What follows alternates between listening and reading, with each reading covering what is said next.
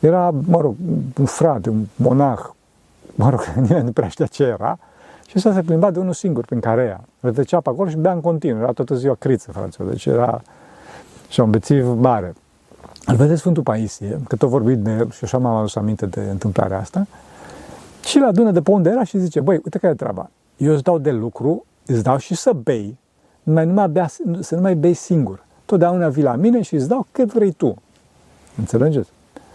Sfântul Paisie îl punea să taie lemne, adică o muncă foarte dură, foarte, foarte dură, ca să-i ostenească trupul. Bineînțeles că în carea și nu numai apăreau vorbe, că Părintele Paisie, că să înțelegem că pe vremea respectivă Părintele Paisie nu era, bine, unii știau de sfânt, dar în general era un părinte oarecare. Și îl vorbeau oamenii că, uite, s-au încurcat cu bețivii, că nu știu ce...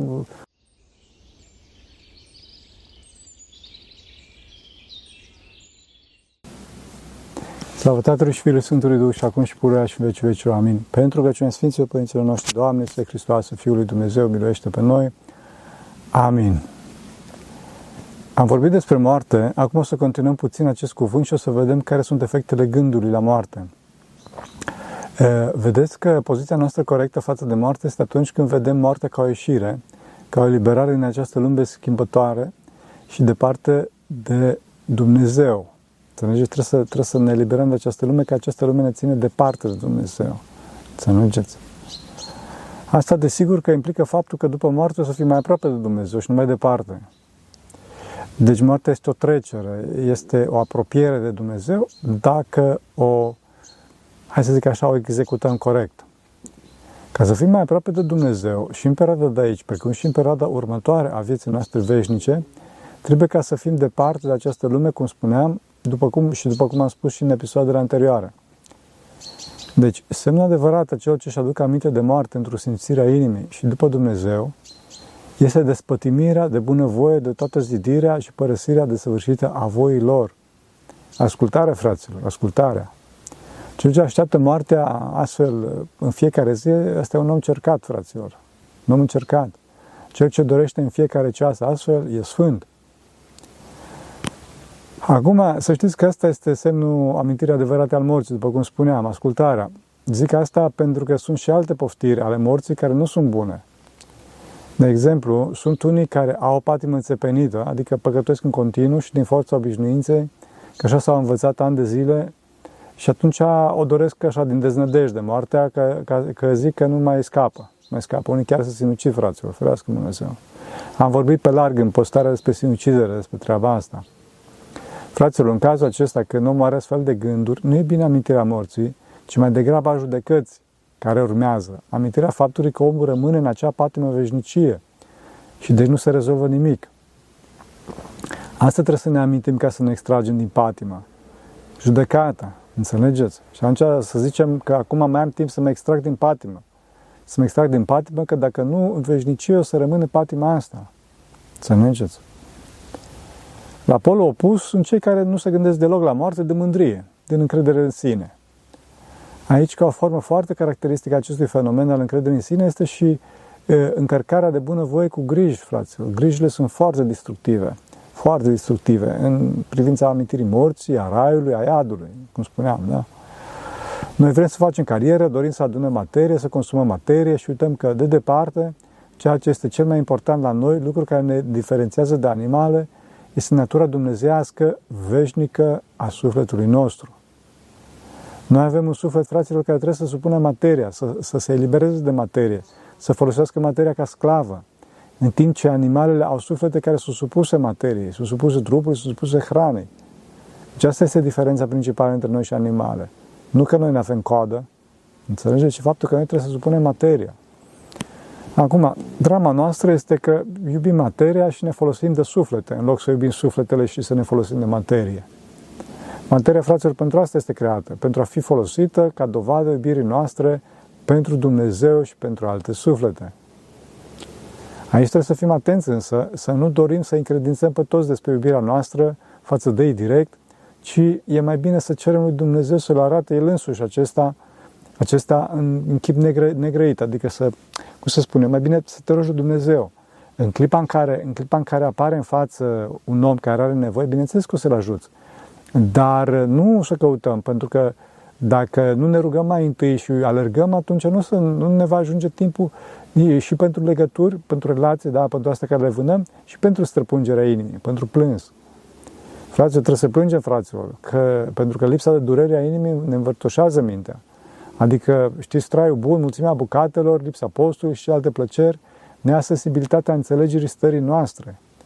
Un om nesimțit nu se poate cunoaște cu adevărat. Cel care nu se plânge pe sine, nu se jelește, nu ajunge la luminarea minții, ca să vadă cine e. Bun, Dumnezeu dă această luminare, însă omul trebuie să aibă inițiativa, să arate că dorește. Nevoie de post și de asceză, fraților. Setea și privegherea aduc zdrobirea inimii, iar din inima zdrobită de scăcirea postului țâșnesc apele lacrimilor. Să știți că cei care ajung în această stare se gândesc la moarte sub înduruirea Duhului Sfânt și doresc plecarea lor ca să se unească cu mirele lor, cu Hristos. Înțelegeți? Nici din depresie, nici din mândrie nu văd moartea, sau mai bine zic, nu o tratează, ci din acoperimentul Harului Duhului Sfânt. Acum, dacă plângem după Dumnezeu cu smerenie, să nu ne gândim că Dumnezeu este iubitor de oameni. Dumnezeu bun este așa, însă dacă ne gândim așa, atunci gândul acesta, care e de la vrăjmași, fraților, în cazul acesta, ne alungă plânsul și frica neînfricată, după cum spune Sfântul Ioan Scăraru. Gândul acesta, cum că Dumnezeu este iubitor de oameni, este bun numai atunci când ne vedem că suntem târâți de deznădejde, fraților.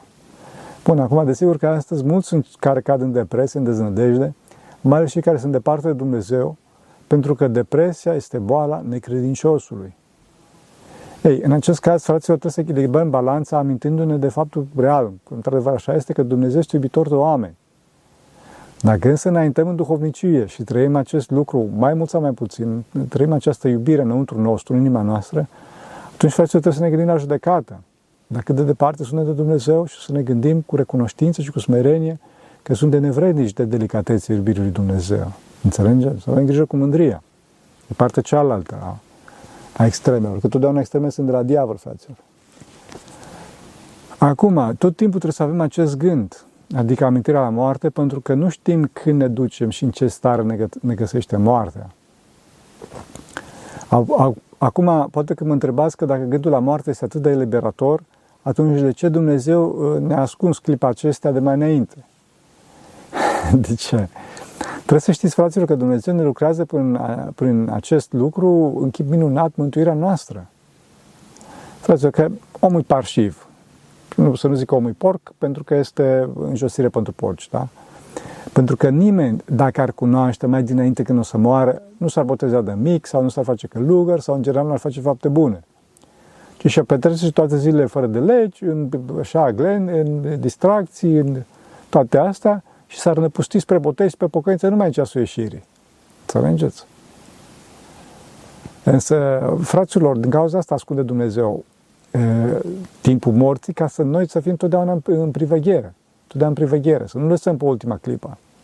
Însă să știți că dacă lăsăm pe ultima clipă, adică dacă dobândim obișnuința păcatului ca a doua fire, distorsiunea ca stare, așa, din obișnuința îndelungată cu păcatul, atunci am rămâne cu totul neîndreptat, am rămâne așa în veci, neîndreptați și înțepeniți. Înțelegeți? Din cauza asta Dumnezeu ne ascunde clipa morții.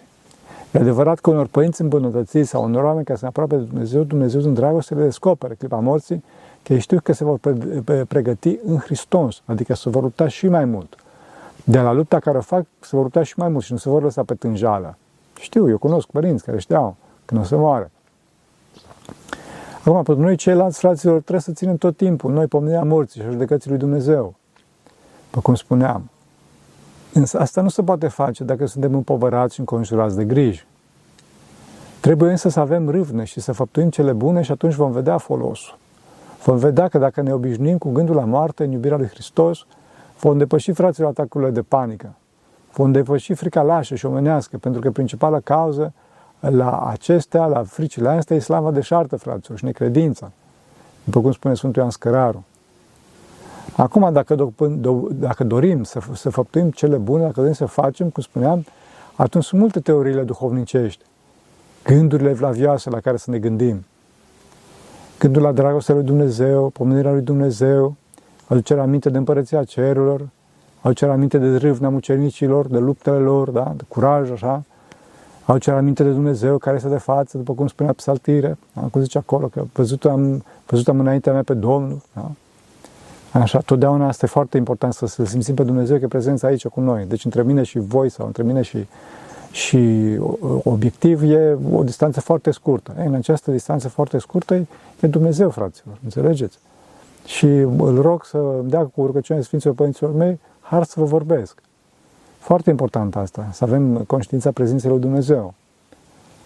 Trebuie să iarăși ne aducem aminte de îngeri, de putere cele înțelegătoare, aducerea aminte de moarte, cum spuneam, de răspuns la judecată, de hotărârea lui Hristos și chiar de posibilitatea chinului veșnic, fraților. Da? Știți, începem cu cele mai mari, cu cele dorite, cu cele dulci, cu cele frumoase și terminăm cu cele care nu trebuie uitate, fraților.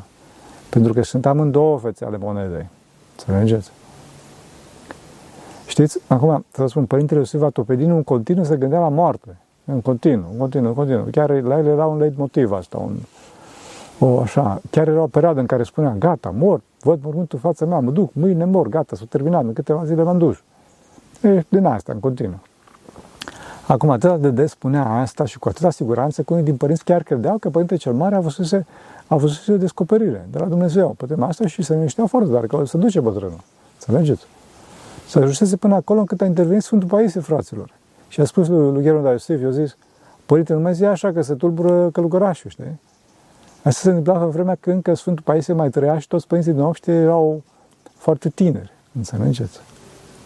Bine, atunci bătrânul a mai trăit câtva zeci de ani a mai trăit, 25 de ani sigur, 30 de ani, cred că ceva de genul ăsta. Acum, dacă însă nu ne gândim la moarte, atunci ne tulbură vrăjmașul cu diferite griji. Cu cutare, trebuie să îmbunătățesc asta, să fac altă, să mă lupt să fac asta, să fac cealaltă și răși cealaltă și așa mai departe. Atunci apar tensiuni și neliniști interioare, care dacă nu sunt luptate, fraților, dau și în exterior. Și atunci apar luptele și între frați, prin presiuni din partea mea, mai ales dacă sunt conducător, așa, am autoritate, da, și presiuni care sunt de fapt ecouri ale iadului interior, ale presiunilor interioare. Adică fă aia, să facem aia. Fraților, cu pace. Lăsați-o, adică să ne gândim totdeauna la moarte, că vine moartea. Și foarte puține sunt lucrurile care contează. Lucrurile care contează sunt doar lucrurile care le ducem dincolo de moarte, adică virtuțile, sau, mă rog, păcatele, ferească Dumnezeu. Da? Acum, desigur că oamenii și mai ales monahi, mă rog, nu trebuie să stea. Lenia este un mare, mare păcat, o mare patimă, fraților. Înțelegeți? Însă pentru cineva care știe și nu numai se vede, așa, diferența între cel care dă de lucru cuiva ca să nu stea și să fie distrus, adică să fie asfaltat de lene și astfel să fie rob iubirii de plăcere și achediei, care e groaznică, fraților, și cel ce dă de lucru cuiva din dorință de a reuși în lumea asta, din dorință de împlinire lumească, de bani și așa mai departe. Această diferență se vede foarte bine, chiar dacă se ascunde sub masca evlaviei, fraților. Chiar dacă se ascunde. Să vă dau un caz, ca să vedeți că oamenii cred că, cum să spun, e ceva și de fapt a fost altceva. Era, mă rog, un frate, un monah, mă rog, nimeni nu prea știa ce era, și ăsta se plimba de unul singur prin carea. Rătăcea pe acolo și bea în continuu, era toată ziua criță, fraților, deci era și un bețiv mare. Îl vede Sfântul Paisie, că tot vorbit de el și așa m-am adus aminte de întâmplarea asta, și îl adună de pe unde era și zice, băi, uite care e treaba, eu îți dau de lucru, îți dau și să bei, să nu mai bei singur. Totdeauna vii la mine și îți dau cât vrei tu. Înțelegeți? Sfântul Paisie îl punea să taie lemne, adică o muncă foarte dură, foarte, foarte dură, ca să-i ostenească trupul. Bineînțeles că în carea și nu numai apăreau vorbe, că Părintele Paisie, că să înțelegem că pe vremea respectivă Părintele Paisie nu era, bine, unii știau de sfânt, dar în general era un părinte oarecare. Și îl vorbeau oamenii că, uite, s-o încurca cu bețivii, că nu știu ce, face un alta, îi dă să bea și toate astea, înțelegi? Lucruri serioase, nu așa? Da? Chiar la un moment dat tu vezi o echipă de televiziune cu intenții așa de denigratoare la adresa bisericii, da? Se uită biserica, și l-au găsit pe ăsta, l-au văzut pe ăsta în carea cu se plimba pe acolo și că știau, au aflat că e bețiv și să-l întrebe pe omul ăsta că cum e în Sfântul Munte. Și atunci bețivul ăsta le vorbi de Sfântul Paisie. Le vorbi de Sfântul Paisie și în ciuda așteptărilor echipei de televiziune respective, Interviul a ieșit foarte bine, documentarul a ieșit foarte, foarte bine, înțelegeți? Da, bun, asta așa ca paranteză. Pe de altă parte, însă, cum spuneam, șușotelele existau și era dificil. Da, era foarte dificil, pentru că Sfântul Paisie, cum spunea, el avea reputația pătată că e cu ăsta și că bea și el și așa mai departe. Într-un final, fraților, trebuie să știți că fratele ăsta bețiv moare și are o moarte cu totul cuvioasă. Am văzut asta mai mulți părinți și chiar unii dintre ei au avut descoperiri de la Dumnezeu pe tema asta. Au avut descoperiri de la Dumnezeu. Da. Și s-au dus la Sfântul Paisie. Zice, Părinte Paisie, cum de, înțelegeți? Atunci Sfântul Paisie le-a spus, uite care treaba. Deci omul ăsta era dintr-o familie din Asia Mică. Din Asia Mică erau foarte săraci, așa, și părinții n-aveau, când era el copil mic, n-aveau lapte să-i dea să mănânce. Și atunci, ca să-l facă să tacă, îi dădeau băutură, îi dădeau țuică, îi dădeau tărie. Și atunci omul ăsta își făcuse o dependență de organismul lui, se formase, mai bine se deformase în asemenea fel, că își făcuse dependență de băutură și nu putea fără. Și atunci Sfântul Paisie, gândindu-se la moarte, a făcut tot posibilul ca să asigure un echilibru cât mai bun, o moarte cât mai, dacă doriți, cât mai aproape de Dumnezeu. Adică să nu lase patima să se reverse. Au făcut tot ce au putut, înțelegeți? Și astfel, omul ăsta, prin lupta sa, sub controlul duhovnicesc al Sfântului Paisie, s-a mântuit omul, înțelegeți? Dacă Sfântul nu ar fi avut gândul la moarte, da? Adică cum să maximizeze, cum spunea, bunătatea și ieșirea omului în veșnicie și să minimizeze rău și debedența, mă rog, până unde se poate, nu ar fi acționat așa. Dacă nu ar fi avut gândul la moarte, atunci l-ar fi interesat ce spune lumea, că aia și aia și mai departe. Înțelegeți? Fraților, cei ce au murit tuturor și a adus aminte de moarte, pentru că cei ce au descoperit lipsa de atracție și falsa plinătate a tuturor celor din lume, au descoperit infinitatea ce așteaptă după despărțirea de cele din lume prin moarte. Fraților, cei aici de pe pământ sunt de râs, fraților, sunt jalnice și nimic în comparație cu infinitatea ce ne așteaptă. Bun, acum sunt capitale, desigur, sunt foarte importante, pentru că pe baza acestora ne stabilim locul nostru în veșnicie, fraților. Dacă însă, fraților, le absolutizăm, ne-am pierdut. Deci cel care este încă legat de ele nu încetează de a lucra el însuși împotriva sa, până când îl prinde moartea. Prins în monotonia acestei lumi, fraților. Înțelegeți, materia nu împlinește persoana. Nu împlinește persoana. Dacă n-ar fi persoană, fraților, n-ar exista infinitatea adevărată și putința înaintării în ea. Mai bine zis, dacă n-ar fi persoana infinită a lui Dumnezeu, spre care tindem la infinit, n-ar exista un infinit adevărat care să ne împlinească. Acum, pe de altă parte, perspectiva aceasta a infinității veșnic noi, a curăției, a iubirii, se deschide pentru cineva după ce s-a plictisit. S-a plictisit, s-a obosit de monotonia pe care o poate oferi alipirea exclusivă de lume, alipire care pare să aibă și ea o infinitate, da? Dar infinitate în monotonia repetiției și deci o infinitate aparentă. O infinitate care la un moment dat devine leșinată, fraților, ca ceaiul, înțelegeți? Împreună cu seta după această infinitate finită a acestei lumi. Omul la un moment dat, fraților, se satură de consumism, se satură de a tot acapara aceleași lucruri, același fel de lucruri care nu oferă nimic nou, nimic care să satisfacă seta de infinitate adevărată a spiritului, care se satisfacă seta de adevărul care este în infinitatea asta adevărată, care este dincolo de moarte. Știți, fraților, aparenta infinitatea lumii este crapă la un moment dat. Pentru spiritul săturat de ea și prin această crăpătură țâșnește din ascunzimea sa adevărată infinitate, cea a ordinii Duhului, așa ca o lumină. Îmi place foarte mult imaginea asta. Sfântul Dumitru Săniloae spune. Această aspargere a zgurii acestei lumi. Aspirația de înaintare în infinitatea adevărată este ajutată nu numai de acest dor al nostru către ea, ci și de frica continuă de a rămâne înlățuit prin patimi în monotonia acestei lumi. Altfel, fraților, absolutizăm un lucru temporar, îl facem un idol. Pentru că omul nu poate fără Dumnezeu și dacă se despare de adevăratul Dumnezeu și deci de adevăratul rai, de raiul veșnic, și în clipa în care acest pseudo-rai, adică idolul, da, care e trecător, bineînțeles, trece, atunci ne cădem în iad. Și caracteristica iadului, fraților, este nebunia. Nebunirea, chinul la maxim. De exemplu, absolutizăm un job, un loc de muncă, o poziție socială, o relație cu cineva, un atașament față de cineva sau ceva, o relație sentimentală, toate astea. Dacă acest lucru se îndepărtează sau, mai rău, dispare, atunci ne panicăm, atunci avem o mulțime de gânduri, trimitem o mulțime de mesaje cu cuvinte, acțiuni, stânga și dreapta, ne comportăm haotic, fraților, trăim un iad. Că ce mă fac dacă pierd jobul, dacă mă despar de persoana iubită, dacă îi se întâmplă ceva persoane iubite, dacă, fraților, lăsați-o baltă.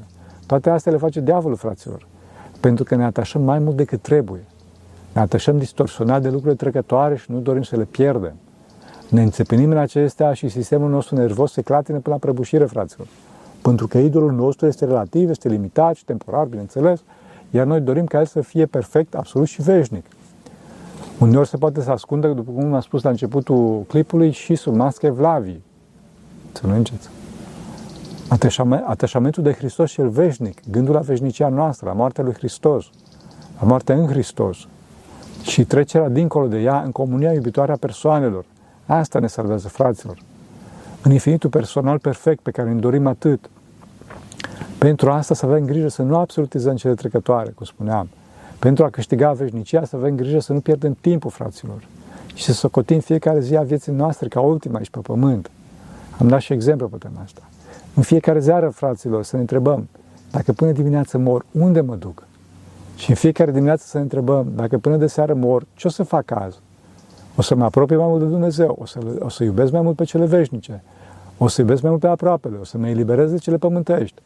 Trebuie să murim liber, fraților. Trebuie să murim cum trebuie. Iar libertatea este interioară, fraților, și nu atât exterioară. Desigur că și aceea exterioară și are importanța ei. Să nu o să obținem. Nu o să obținem. De fapt, nimic nu obținem, fraților, dacă nu învățăm să murim corect în Hristos. Înțelegi? Dacă nu obținem libertatea interioară. Și, de fapt, de asta se ocupă toată ascetica a Bisericii Ortodoxe. Asta e terapeutica ortodoxiei. Cunoașteți adevărul, adică pe Hristos, și adevărul vă face liber. Asta Domnul nostru Iisus Hristos a spus, n-a spus-o eu. Sau dacă vreți să vă citez din domnul Mihai Eminescu, care spunea că nu credeam să învăț, a murit vreodată. Fraților, sfinții au învățat, din cauza asta sunt sfinți și din cauza asta sunt prezentați în icoane, în imagini, ca bătrâni înainte de moarte. Pentru că pentru ei moartea este o trecere adevărată viață. Pe când în cazul nostru promovăm imaginile în care suntem tineri, fraților, da? Pentru că drumul nostru este drumul păcatului, a trecerii către adevărata moarte și nu ne plac imaginile când suntem bătrâni. Pe când la sfinți, imaginile când sunt bătrâni sunt cele mai frumoase pentru că este îndreaptă către viață, către veșnicia iubitoare în Hristos, fraților. Haideți să avem curaj, să avem râvnă și să învățăm să murim, fraților, să nu ne fie frică de moarte. Și asta se realizează numai în Hristos și numai prin Hristos. Cunoașteți adevărul și adevărul va face liber. Și vom învinge inclusiv moartea. Așa să ne ajute Bunul Dumnezeu. Pentru că cele Sfinților Părinților noștri, Doamne, este Hristoase, Fiul lui Dumnezeu, miluiește pe noi. Amin.